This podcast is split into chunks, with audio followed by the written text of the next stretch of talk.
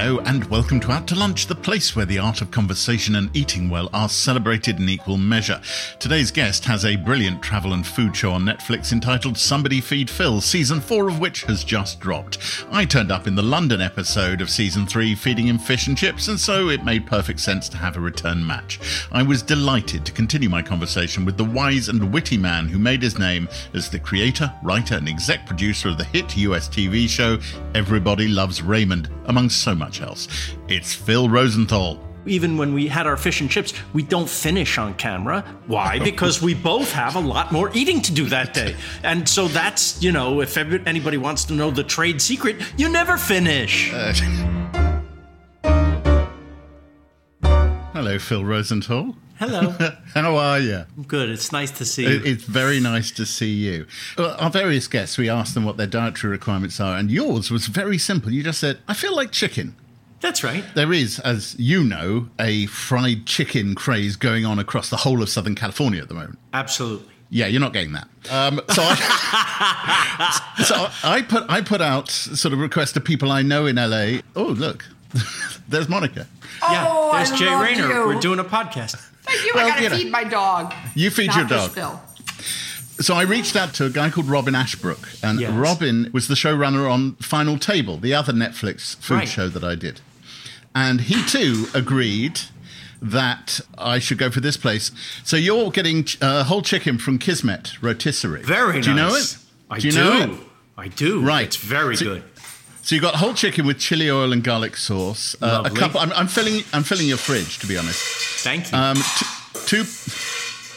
Uh, the dog's food is going in the bowl behind you. I'm just doing the sound effects so the people mic- know what this is. The microphone is very good. Two portions of schmaltzy potatoes because ah. potatoes cooked in schmaltz is great. Yeah. Cauliflower with turmeric, arugula, and barberries, and hummus with chickpeas, which.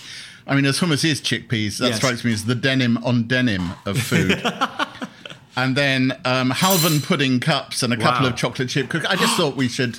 That's feed, so nice. Feed the whole household. And um, what are you the, eating? are you going to oh, join me? On my side, I do have fried chicken because there is a place here called Bird, which does very good fried chicken. The kicker is, I was worried about how I would get this food to you. Yes another showrunner from Netflix. His yeah. son is driving towards you at this very moment. Wow! Because uh, he, Robin said, "Well, I have a teenager with keys, and there's nothing on the road for them to do." So, so I just thought it's, it's a gift from one food show on Netflix to another. One of the things I was fascinated by, I know that you worked on the script for Bill Clinton's White House Correspondents' Dinner. You also said at one point that you were writing other gags for Clinton. Is that right? That's right. I had a friend in high school who went on to be a speechwriter for Clinton, and he was kind of his primary comedy person. And so every April, it's kind of humor season in Washington, not like today when it's all year yeah. round. But they would have speeches the gridiron dinner, the radio and television correspondents' dinner, and then the big one, the White House correspondents' dinner. And he needed material to be funny, to tell jokes. Certain presidents are better than others. Clinton was amazing at it. Obama was amazing at it. It's funny. The Democrats seem to be funnier the, than the Democrats do seem to be yes. funny. Did you ever write any yeah. gags for Obama as well? Yeah, uh, uh, his first joke, his first line at the gridiron dinner, his first dinner was was my joke, and I have never been prouder of anything in my life. It was so much fun, and he got a huge laugh because again, it's not that the joke is so great, but his delivery was amazing. And Obama, we did a Saturday Night Live type video that was kind of hard to get approval of for Clinton because a sitting president had never done one of these things before. Now we almost take it for granted because Obama did, you know, sitting between two ferns and and he did all kinds. He went on the Tonight Show and did shtick. He did he was he was awesome. But Clinton, this was the first time that this happened, and I co-wrote it with the White House people. And then they wanted me because of Everybody Loves Raymond. They wanted me to come and direct the video. So I was directing the President of the United States. It was incredible. Uh, did that's when president meant something. so would you have to coach him through the lines? You know, if, if yeah. this is going to work, you're going to have to do this. Pause. Yes, but many times, many times he was so adept that he did it in one take and didn't need any help. But there was one time we were filming in the Oval Office And when we were filming, you know, this was kind of fun that Hollywood was in the White House. So this whole staff was kind of gathered around the walls. They were on the walls of the of the Oval Office observing. And the president had to exclaim with his hands up in the air, Yahtzee. Yeah. You know the game Yeah, Yahtzee? yeah. The dice That- game, Like, yeah. that, like a term like a term of uh, of exclamation. I did it. Yahtzee, right? And uh, President Clinton said, Yazzie. Like that. And nobody says anything. And if I was smart, I wouldn't have said anything. But I'm not so smart. So I said, That was great, sir. And I think we're friends now because we've been working together for all of, you know, 40 minutes over the course of the week, right? Uh, you grab them when you could grab them. So I said, I'm, uh, it's Yahtzee, sir, Yahtzee. And he says, That's what I said. Okay. And I should have shut up, but I didn't. I said, because I cared about him being right. You can't have the president not saying a word right, not like today. You it meant something for him. He, you want him to be right. So I said, Yahtzee, yacht with a T, Yahtzee. And the entire White House staff looks at their shoes. And he goes, I thought I was doing that. And he goes, okay, let's, I said, let's try it once more. And he goes, Yazi. And I say, perfect. I, so, uh, what we had there surely was a, a clash between New York and the Deep South, and the the accent Absolutely. differences. It's a somewhat Yiddish word, Yeah, I guess, yeah. Yahtzee, but not in his vernacular. It was uh, pretty funny. I, I spent literally an hour and a half total with the man. Three years later, across a crowded room, Phil, the man who made me famous. Right? That's a politician.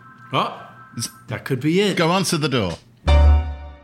Here we go. So you don't mind me eating and doing? No, no, that's it's called out to lunch, and the idea is that we interview each other. Well, I interview you over lunch. Yes. Well, let's see yours. Right. So um, I have some rather beautifully crusted fried chicken. Uh, it is it is good. I have to say, in lockdown, this has been one of my go-to takeaways. You know, but I'm going to ask you a question about somebody feed Phil. In series three, in the in the uh, Montreal episode, Yes. towards the end, you go off to oh, Pied de Cochon's uh, sugar shack That's right. and Martin Picard, the chef there, he does feed you. Now, we we we are in allied trades, is what we call them. If you're in trade unions, we are in allied trades, you and I. And you are delivered plate after plate of food, and there is Yes. a look of terror in your eyes. Yeah.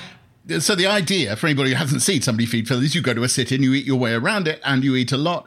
And I know you give some of it to the crew, but I, I, I felt for you because I've been there when the kitchen decides to throw every single dish at you. Was it terrifying? It's a, it's an attack. You are overwhelmed. We are at Dunkirk and we need help. Uh, we can't imagine finishing one plate. I've never seen that much food, and not just food. It was so obscenely rich, and I'm talking about lobes of foie gras. as as not even the main part of the dish. And then when you're beyond capacity, here comes an entire pig's head. Were you concerned at any point during this that you were going to have to say enough already? I never say that. I just go with what is given me. I hmm. don't like to eat that way. I mean, apparently a lot of people do.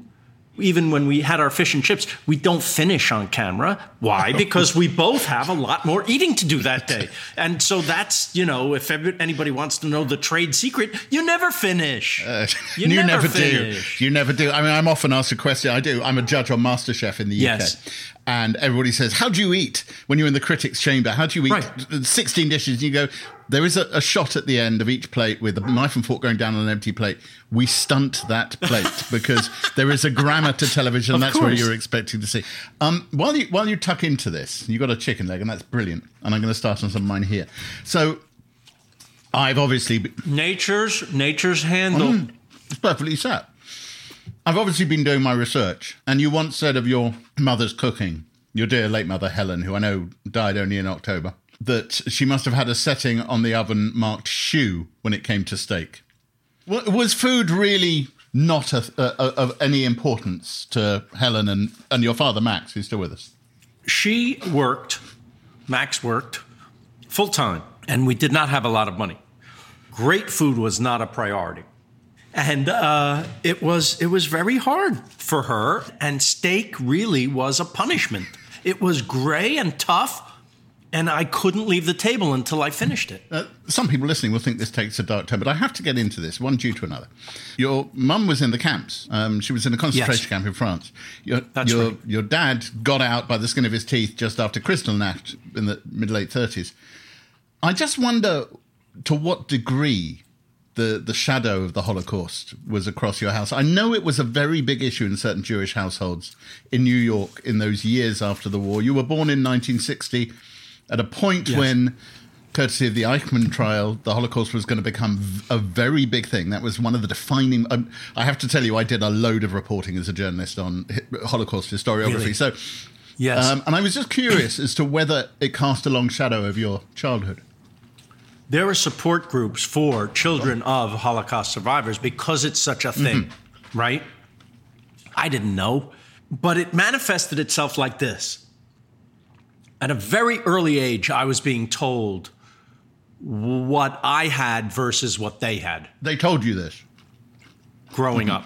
When I asked for a bicycle, like the other kids, for my 10th birthday, my mother literally said, Do you know what I had when I was 10 years old? So a kid doesn't want to hear that story. The kid just wants the bike. Was, was there a narrative? right? I mean, your grandparents, uh, yes. did they make it out? Some did, some didn't. Yeah my maternal grandfather was an actual very interesting historical figure. He, he survived the camp. They were split up. My mother and her mother were put in a camp in, the, in France called Gurs. He was sent, because he was somewhat political, he was sent to Auschwitz and he survived the death march to Buchenwald. Bloody hell. And he made him he, he made himself valuable to the Nazis by inventing things that they could use, things like bug spray and lice powder. So they kept him around, and he actually survived. But instead of rejoining with my mother and grandmother after the war, they wrote to each other, Hey, we're out, let's go. We have relatives in New York, let's go. He said, No, I have work to do in Germany. He stayed. He stayed, and his work was Philip Auerbach, who I'm named after, created the restitution program, which sends Jews around the world a check from Germany every month for if their business was stolen. That's him. Wow. That's I mean that's now, an amazing never, lineage. He was arrested. They never liked that he started the restitution program. They arrested him for moving funds around. This was never proven. And they say he killed himself in his jail cell. They say. This was in the 50s. They say. Nobody knows. Part of the touchstone of Somebody Feed Phil on now three, in, into three series on Netflix is your enthusiasm. You are the anti Anthony Bourdain. Tony, uh, God love him, and I, I, I, knew him and I liked him, and you know I, I filmed with him a number of times. But he he was quite a serious guy. He didn't really crack, yeah. crack a smile easily. You even have the phrase smiley man in your theme tune, the one that I think won an Emmy. Is that right? It was nominated. Yeah, he was yes. nominated for an Emmy, and the, and the phrase is a smiley, a happy, hung, happy? a happy, hungry man. A happy, hungry yes. man. Is any element of that a kind of response to what your parents went through? This feeling of they went through that; it is now my responsibility to have a really good time. I really do feel like the luckiest guy in the world to be eating whatever delicious thing I'm eating but that is a genuine response to not having eaten delicious things before. You know, the first time I had garlic, which is really one of my all time favorite flavors. It's a good thing. It, I mean, it's a garlic is a good. You can make a case. I had garlic when I went to college. Seriously, I was a freshman in college. We were at a perfectly crappy Italian restaurant in Hempstead, New York, on Long Island and all we could afford was pasta and sauce. And the pasta and sauce comes, and I'm like, this is the most delicious thing. Why is this so delicious? And they said, what, it's just pasta and sauce? I said, yeah, but there's this chopped up little white bits. What is that? What, garlic? Yes, it's garlic. I never had that flavor in 17 years of life. So for me, a moment like that is like in The Wizard of Oz when she opens the door and now suddenly the movie's in color.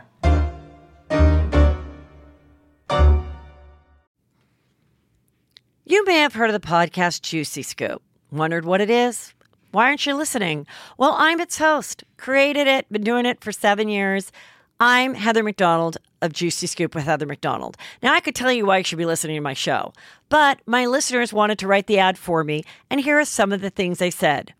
Not your regular juicy podcast. Catch up on all the juicy topics from Hollywood and pop culture to true crime and beyond. Heather McDonald's Juicy Scoop always has great guests great laughs, and great gossip.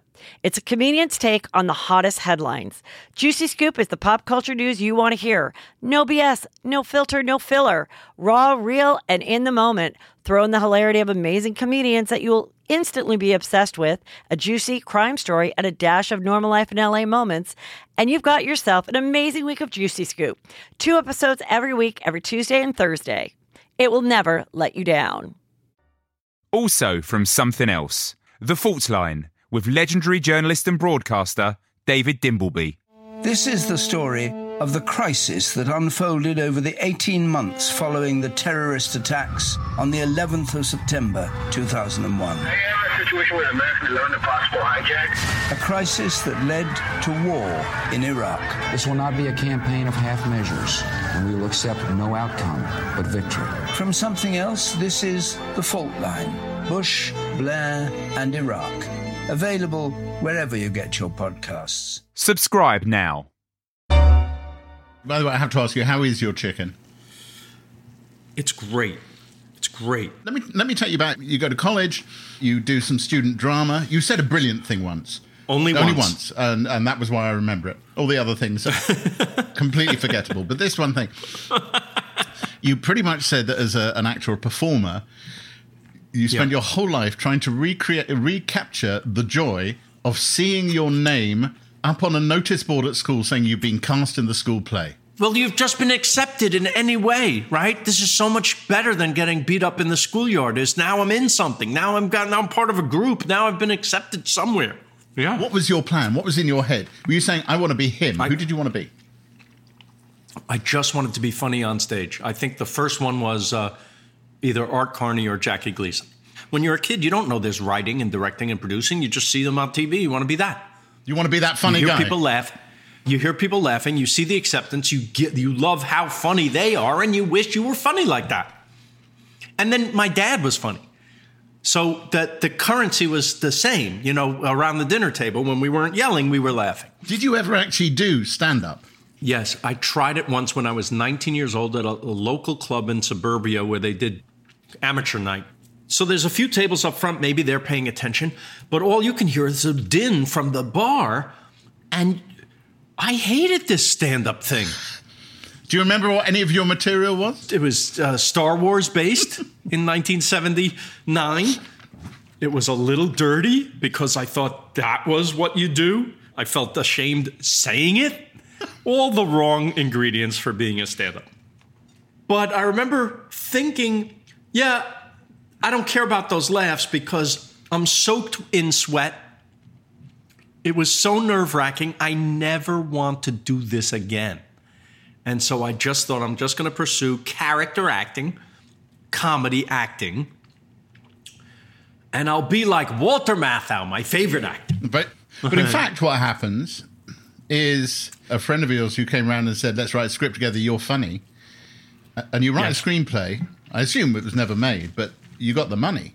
So here we are, two kids, maybe 27 years old. We sell the screenplay to HBO for $70,000 in 1987. Jesus, that would have been serious This- money. That's we are now thousandaires. when I told my Holocaust survivor mother, do you know the phone went dead?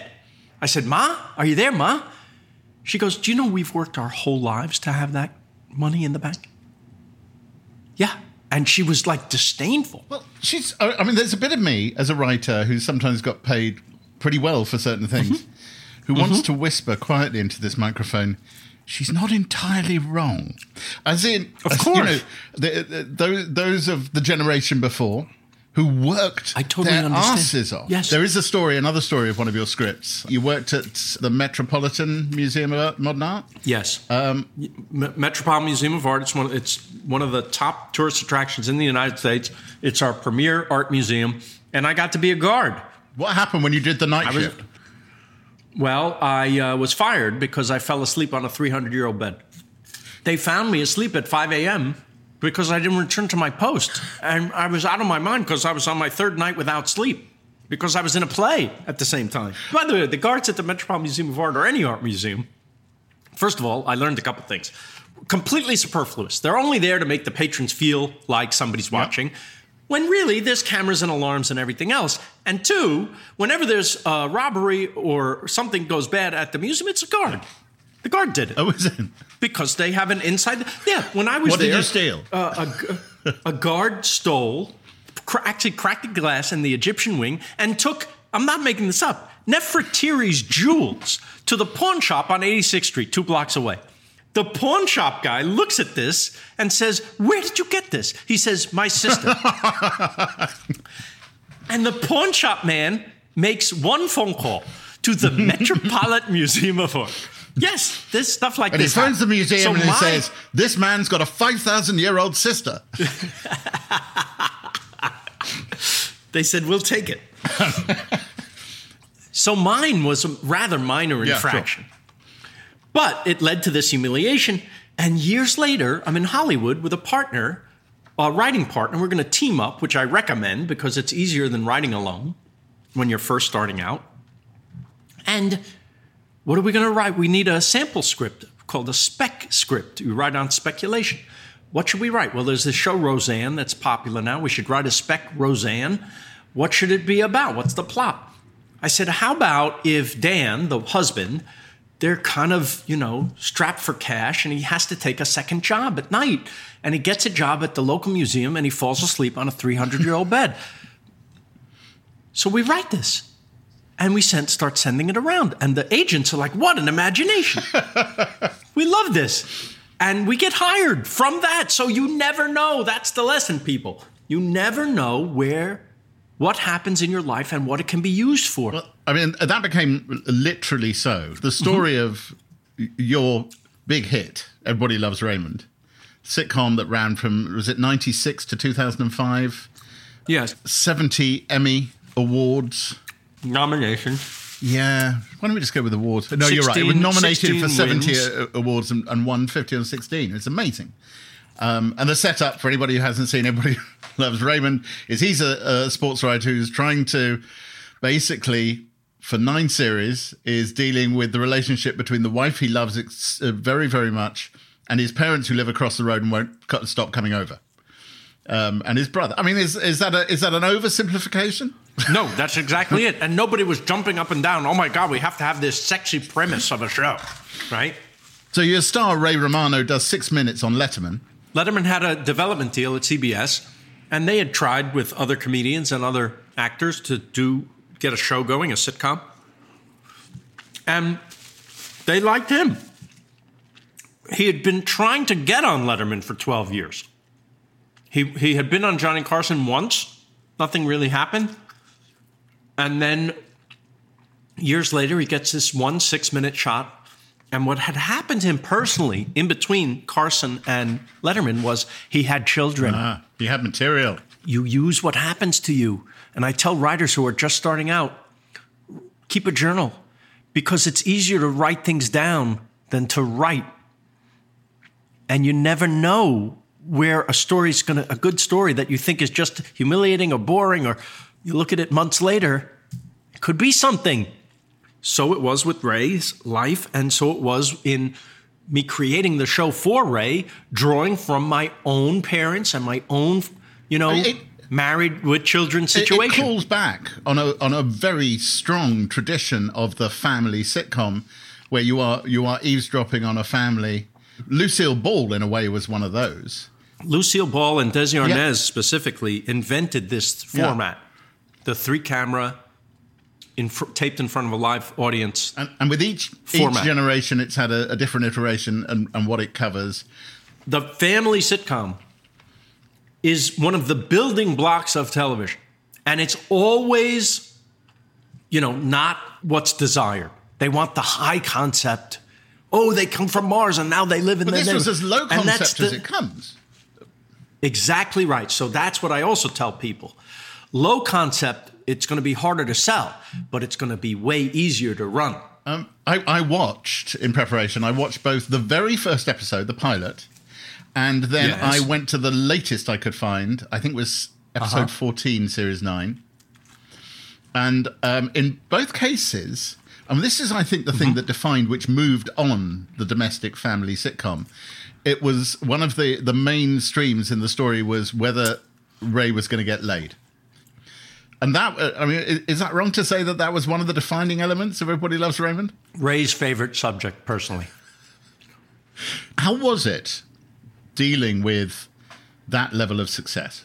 I mean, uh, you know, in the way of the best things, it was a slightly slow burn because the first slot was a bit of a, you know, a bit of a poison chalice on a Friday night. Once they moved it to Mondays, it just doubled and went up and up and up, and then you're into syndication land.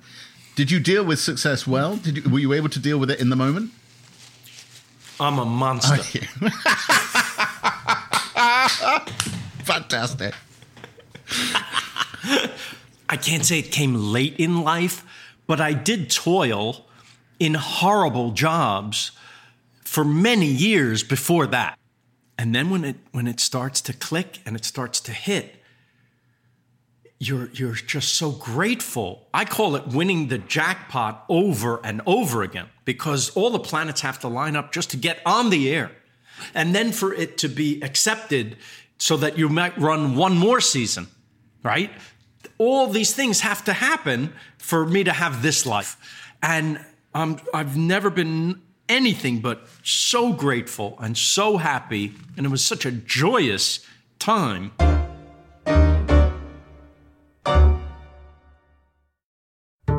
If you're one of those people who spends hours in the kitchen knocking up culinary masterpieces, you'll want to be properly dressed for it. I know I do. Or perhaps you just want to convince your friends you're that sort of person without going to all the trouble of actually cooking. Well, now you can. How, you ask? By wearing the terrific official Logotastic Out to Lunch apron, of course, in gorgeous durable denim. It's so good, you'll want to go out in it. And if you do go out, let's face it, it's tough out there, so take your favourite podcast with you in the sturdy Out to Lunch travel cup, the perfect receptacle for your hot beverage of choice. See, not only will our lunch lubricated chats warm your ears, we'll also warm the rest of you. And when you get home and you've washed your Out to Lunch travel cup, dry it with the Out to Lunch tea towel, so soft you'll be snuggling up with it at bedtime. To see the range of merch and catch them all, head to outtolunch.backstreetmerch.com. That's out to lunch, all one word, dot backstreetmerch, all one word, dot com. Want to spend even more time with me? The paperback of my latest book, My Last Supper, is out now. Join me as I explore the landscape of our last meals on Earth, available from all good bookshops and a few bad ones too. But for now, let's go back out to lunch.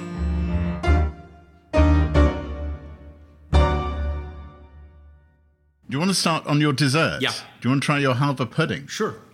I'm kind of interested. I have to say, uh, there you go. I don't have any pudding. I'm on coleslaw. All right, I'm, I'm digging in. This, so this is you're saying this is a halva based Well, pudding I think so. with strawberries and nuts and I see pistachios. Mmm. Oh, Is that all right? Monica, Yes. come here. I had to come in because I'm starving. This it looks like it's that from worked out. it's from Kismet. Here's my daughter Lily Wait too. a minute, I'm getting another. I'm just stealing. Do it. You, you can have all So this. So the whole I family is the turning chicken out, here. which is great. I have salad. I have hummus.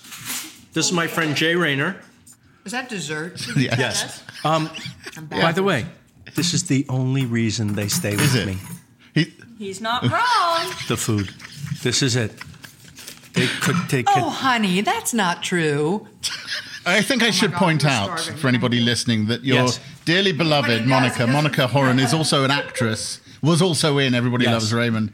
Th- She was Amy in the show, the brother's wife, and it is actually an interesting story how she got the part. She slept with the Did she? producer. slut. Now then, uh, just called your wife a slut. I'm a terrible man. He just called me a slut. I call her that every day. When I go like this or when I go like this? Both sides. That's the famous uh, Jackie Mason line. You call a you call a, a, a lady a prostitute, she slap you in the face. You call a Jewish lady a prostitute. Oh, really? When I go like this or like this? Did you at any point worry that the comfort of success would blunt the writer, Phil Rosenthal? If you read my little book called You're Lucky You're Funny, it's the story of how Raymond happened, and I thought I would pay it forward by showing you how to take the terrible things that happen in your life and make them useful. I never, ever did anything just for the money. And I suffered because of it, but then I was rewarded, I think, because that wasn't the focus. And it's still not the focus. It took me 10 years to get the travel show. The original one on PBS, which led to this one? Yeah. Uh, that was called I'll What Phil's Have What Phil's Having. And then you got Right. it onto Netflix. And it has become a thing. And you go around in each city. The research is brilliant. I also love the fact, um, I'm, I'm biased because I'm in one, episode three, London, series three. The fourth wall is down. Yeah. So the crew appears, including your brother Richard, who's your producer. Right. Right. He's the worst Um, Yeah, part. I know, but he's there. But it's nice. That, it's nice that you look after him. Mom wanted her dying words were just take care. Well, that was the thing I was going to say. Bef- before she passed, did you have time to reflect with your old mum, with Helen, about where Yeah. her children had got to? Yeah. I'll tell you what they got great pleasure out of that my brother and I were working together and having such a good time and having such success with it. That was a joyous thing for both parents. And I, I wish that for everybody to have their kids not just succeed, but to succeed together and love each other. And, and you Yeah, know, I mean, you know, it's a very, very nice set to be on. that's perfect. Um, That's Phil, thank you for taking the time. It, it's not straightforward sorting out one of these across the Atlantic, but I think this has gone rather swimmingly. Uh, you know I'm crazy about you, so I would love to do this even without the recording equipment. I would eat with you anytime on the All Zoom. right, well, let's make a date. Um, Yeah, but, why not? but for the moment, let me say, Phil Rosenthal, thank you for staying in for lunch with me or going out to lunch with me. It's been an absolute joy. for me as well. That was a lot of fun. Phil's lunch came from Kismet Rotisserie on Hollywood Boulevard in Los Angeles, and mine came from Bird in Brixton, South London. And a whole bunch of new episodes of the marvelous Somebody Feed Phil are now streaming on Netflix. Do go and watch it. And do also go back and explore previous episodes of Out to Lunch. Share them with your loved ones, rate and comment. Spreading the word helps us to make more. Give us five stars. Go on, you know you want to. Out to Lunch is a Somethin' Else and Jay Rayner production. The music was written, arranged, and performed by me, Jay Rayner, and Robert Rickenberg.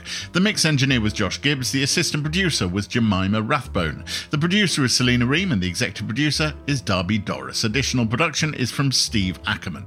Next time, I'll be hanging out with the actor, composer, and comedian Tim Minchin. I've got a Grammy nomination. Fuck you very much.